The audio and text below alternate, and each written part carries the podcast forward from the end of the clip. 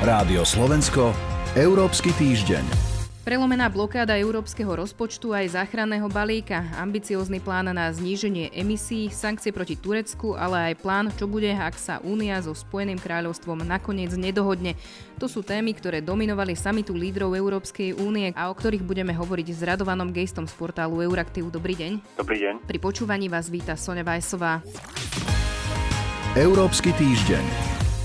Na úvod treba povedať, že reláciu prednadhrávame v piatok večera. Zatiaľ nie je jasné, či sa vôbec dohodne Európska únia so Spojeným kráľovstvom. Deadline je v nedeľu večer. Z oboch strán sme počuli teda v piatok, že to smeruje k tomu, že dohoda nebude. Lídry Európskej 27 prijali plán, ako bude únia postupovať, ak teda k dohode nakoniec nepríde.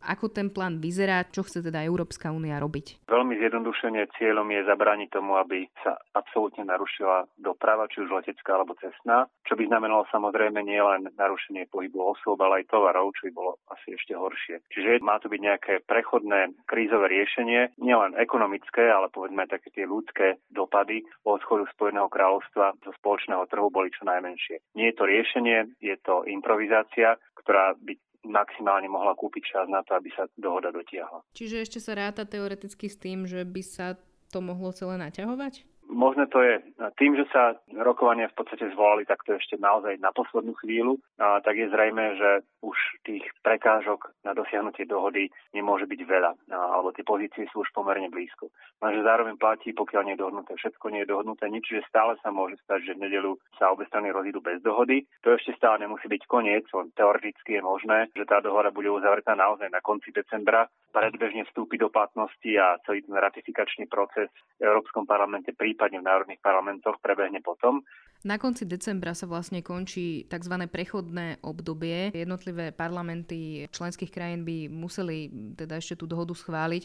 Čiže je to to jediné, čo by sa ešte muselo stať, alebo už eh, by napríklad aj naši poslucháči mohli mať teda od Brexitu pokoja a všetko už by bolo doriešené v tom decembri? Myslím, že nebudeme mať od Brexitu pokoj v decembri. Ak sa aj dohoda uzavrie, bude musieť prejsť ratifikáciou a to buď v Európskom parlamente alebo v Európskom parlamente aj národných parlamentoch podľa typu dohody. Čiže minimálne v januári sa ešte stále bude riešiť ratifikačný proces. Aj keď ja si myslím, že ak to bude ratifikovať iba Európsky parlament a ak dohodu schvália európsky lídry, je nepravdepodobné, že by potom narazila v Európskom parlamente. Je to, ale stále je to nevyhnutný krok, nie je to iba formalita. Únia sa na samite aktuálnom dohodla aj na rozpočte. Varšava a Budapešť teda nedosiahli, čo žiadali a to vyplácanie európskych peňazí bude podmienené dodržiavaním právneho štátu. Prečo teda maďarský premiér Viktor Orbán hovorí o víťazstve? Ako vyzerá ten nový mechanizmus? Je to kompromis, alebo teda víťazstvo Maďarska a Polska, alebo naopak víťazstvo Bruselu? V istom zmysle to je kompromis, pretože keď nič iné, tak uplatňovanie pravidel právneho štátu alebo tej podmienky právneho štátu sa časovo odložilo. Bude tam obdobie, kedy o legálnosti vôbec tohto mechanizmu bude rozhodovať súdny dvor Európskej únie, pretože pravdepodobne Maďarsko aj Polsko, alebo jeden z nich napadnú tento mechanizmus, keď bude finálne schválený. A dovtedy, pokiaľ nepríde rozhodnutie súdneho dvora, tak dovtedy sa mechanizmus nebude uplatňovať, ale on bude platiť. To znamená, že môže byť potom uplatnený, uplatnený retroaktívne. Na jednej strane to teda Orbánovi dáva istý čas a myslím si, že to je pre ňo zásadné. Viktora Orbána čakajú voľby o dva roky v roku 2022 a prípadné sankcie, ktoré by uvalila Európska únia, zastavenie európskych peňazí, by určite pre neho neboli dobrou správou, mohli by to skomplikovať, tak to si kúpil čas, ktorý potreboval a asi aj z toho je vidno, že tá podmienka alebo ten odpor proti tomu, aby boli uplatňované pravidla právneho štátu, nemá nič spoločné s nejakými maďarskými alebo polskými národnými, národnými záujmami. Je to skôr vec, ktorá bola dôležitá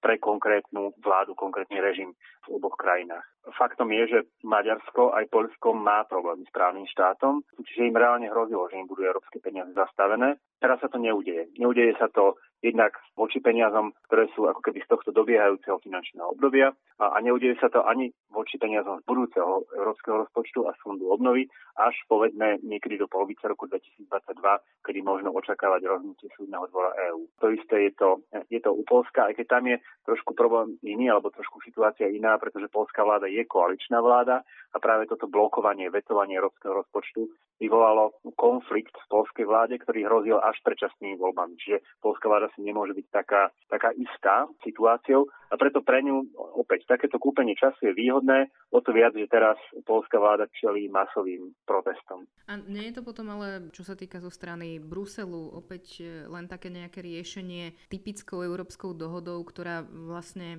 sa dá popísať tak, že nikomu neublíži a je také bezubé? Typické európske riešenie je také, na ktorom sa vždy musí zhodnúť 27 členských krajín. Čiže vždy je to kompromis a v politicky citlivých otázkach sa ten kompromis hľada ťažko. Teraz tá politická citlivosť môže vyplývať naozaj z toho, že niečo je pre krajinu, tak to poviem, ťažko stráviteľné, alebo iba z toho, že nejakú otázku proste daná vláda zneužije, tak ako, ja neviem, vlády vyšegradských krajín zneužili otázku migrácie a teraz polská a maďarská vláda zneužili, zneužili toto blokovanie rozpočtu. V každom prípade dôležité je, že mechanizmus ako taký platí, stále existuje, bude schválený, lebo v podstate už posledné, čo je potrebné, je, je hlasovanie Európskeho parlamentu. Čiže no, aj keď jeho uplatňovanie bude pozdržané, ja nepredpokladám, že Európsky súdny dvor vyhlási, že je v rozpore s európskymi pravidlami. Bude tu ako keby dodatočný dohľad nad tým, akým spôsobom sú využívané európske peniaze. A, a to je dôležité, pretože naozaj európske peniaze nielenže živia korupciu, ale v mnohých prípadoch aj pomáhajú podkopávať právny štát. A zase naopak, podkopaný právny štát znamená, že kontrola toho, ako sú použité európske peniaze, je o mnoho slabšie. Čiže je dobré, že ten mechanizmus je. A ten mechanizmus vlastne bude fungovať tak, že bude o ňom rozhodovať e, Súdny dvor Európskej únie, ak teda dôjde k nejakému porušeniu právneho štátu a na základe toho potom sa bude určovať, že či ten štát dostane peniaze alebo nie? Súdny dvor Európskej únie rozhodne iba o tom, či je mechanizmus v zhode s európskymi mm-hmm. pravidlami. Ako náhle toto bude rozhodnuté, nastupuje funkčný, teda začne fungovať mechanizmus. Samozrejme, presné, presné pravidla fungovania ešte má určiť komisia a má do toho má do úvahy vziať aj práve toto rozhodnutie súdneho dvora, ale vo všeobecnosti je to tak, je to komisia, ktorá dohliada na to, či a akým spôsobom sú rešpektované pravidlá právneho štátu a či ich prípadne nerešpektovanie ohrozuje finančné záujmy Európskej únie. Ak áno, navrhne sankciu zastavenia európskych peňazí z Európskeho rozpočtu a fondu obnovy a potom o tejto sankcii rozhoduje Európska rada. Dôležité ale je, že rozhoduje iba kvalifikovanou väčšinou. Nie je potrebná, nie je potrebná jednomyselnosť, teda Rada EÚ. Uzatvára Radovan Geist. Ďakujem. Ďakujeme, do počutia.